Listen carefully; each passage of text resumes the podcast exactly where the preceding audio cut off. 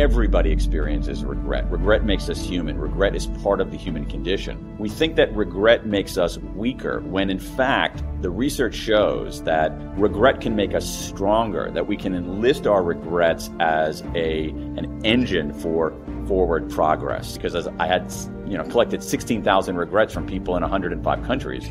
And when they told me their regrets, in a sense, they were also telling me about what made life worth living.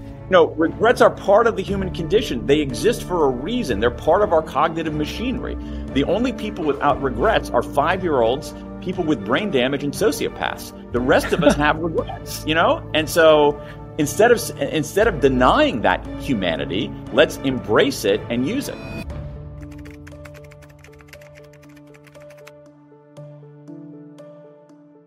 So I think one of the things with regret is that the reason a lot of people run from them is that they hurt, right? Like there's something about it that feels like this was a negative. This is a psychological landmark of things that didn't go the way I hoped to, or I would have done it differently. How do I turn that? Like, how do I take something that feels like it hurts and turn it into progress?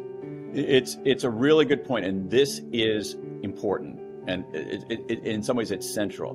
Regret hurts. There's no question about that. But here's the thing.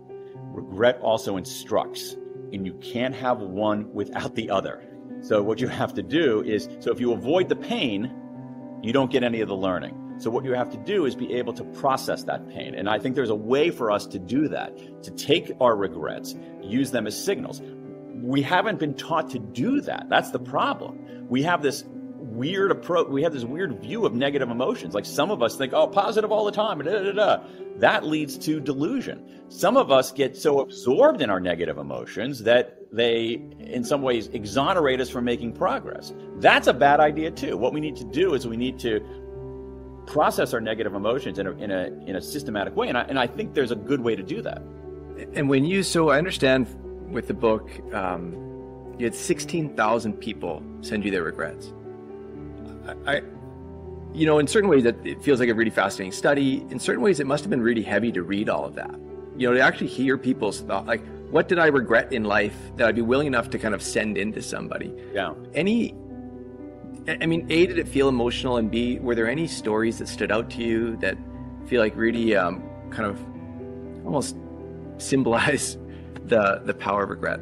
Sure. It's interesting. It's an interesting question because when I had this giant database of regrets, and I would look on my computer screen and see them listed there. And you know what? It wasn't that much of a downer because I felt like people were, for a whole host of reasons, I felt like people were trying to make sense of it. That is, one of the things that there's some interesting research on this. One of the things that we think about disclosure of our vulnerabilities and our setbacks and so forth is that people will like us less. And in fact, they actually like us more when we do that. And so I actually had a lot of respect for people willing to disclose and willing to explain. And I felt like I was actually helping them make sense of this regret. So it wasn't that much of a downer. The other thing about it, to the second part of your question, which is this, is that over and over and over again, among these 16,000 regrets, people kept talking about the same 4 core regrets over and over and over again around the world. The same 4 regrets kept coming up. And I found that fascinating because there wasn't much national difference. What's more, as I said earlier, these 4 regrets are revealing because by revealing our regrets, we are revealing what we value the most. And so to me, these 4 core regrets operate as a photographic negative of the good life. That is, if we understand what people regret the most, we actually understand what they value the most. So in a weird way, these 16,000 regrets are not a downer as much as they are a pointer to what makes life worth living. Interesting.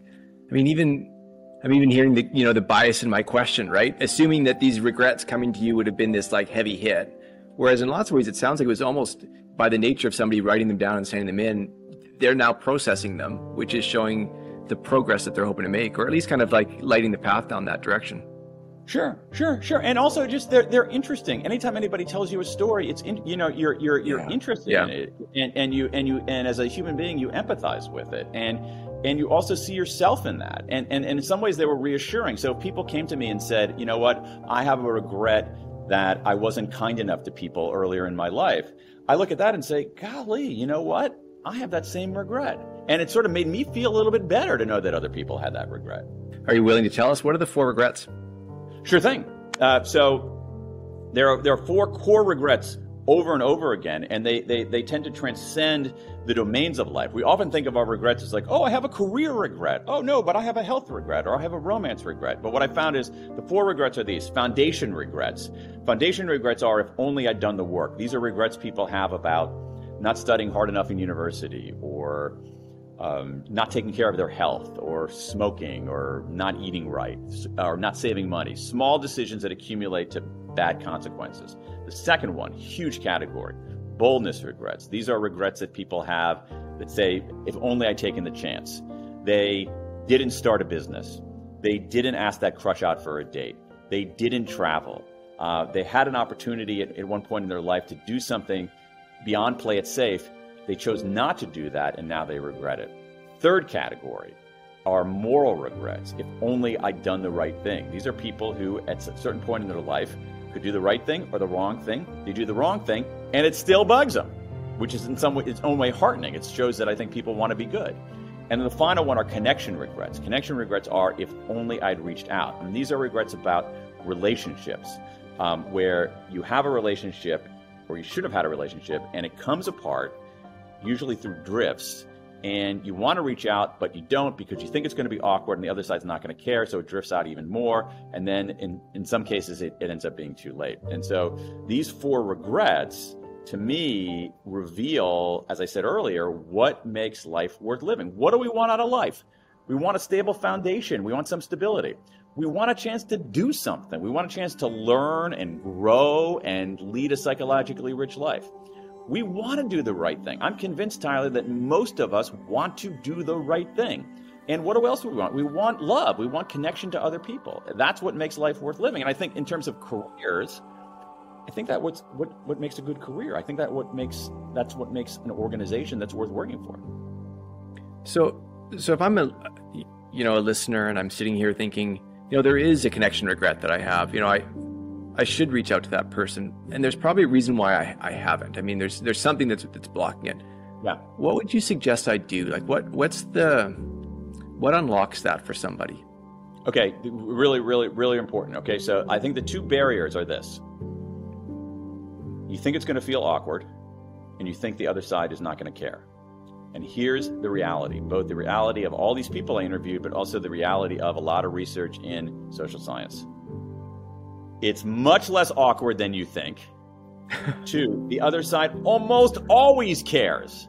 You're just wrong about that. And one of the things that I did, I mean, I have a scene in the book where I talked to somebody who's saying, oh, I lost this, I drifted apart from this friend, and I'm not sure I should reach out. And if I reach out, she's going to think it's creepy.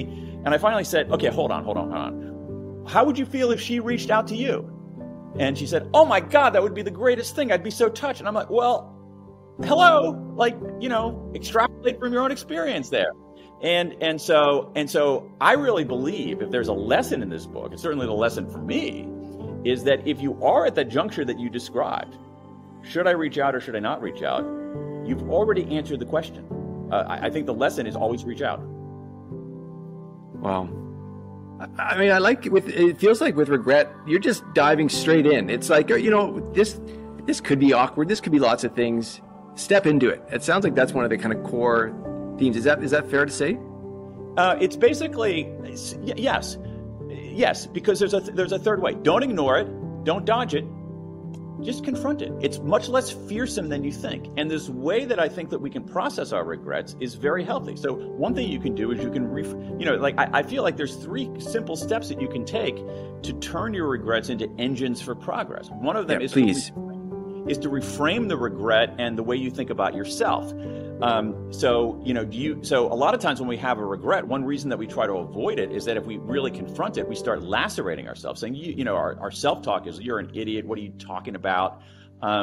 And what we should do instead is, it sounds gooey, but what we should do instead is treat ourselves with kindness. There's a body of research in what's called self-compassion, which is treating ourselves with kindness rather than contempt. Thinking about our own missteps as part of the human condition, not something that only we do. Looking at our missteps not as fully definitional of who we are, but as just one part of who we are. And so just sort of being a little better to ourselves. The second thing you can do, which we see, which is a reason why we had 16,000 people offer up their regrets, is disclosure. Disclosure is itself inherently valuable. And we know that it relieves a burden, but the other thing, when we talk about our regrets or even write about them, we take this blobby, amorphous, negative emotion and convert it into words, and that makes it less fearsome.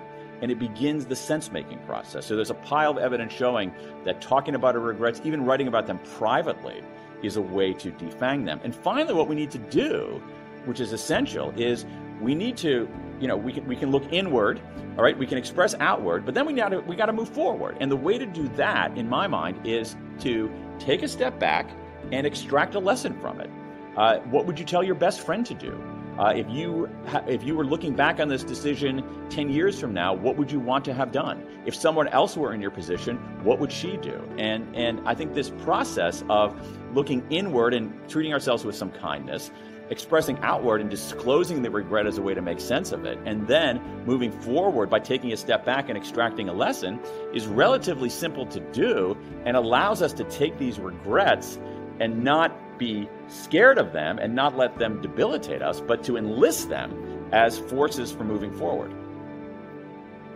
So it's self-compassion, to write it down, really write it down, tell somebody, make sense of it, like kind of put a package around it, understand it, as opposed to just this kind of blob, and then try to figure out the lesson from it so you can move forward. Reframe it by treating yourself with kindness through self-compassion, disclose it to make sense of it, and take a step back and extract a lesson from it that you can apply to next time.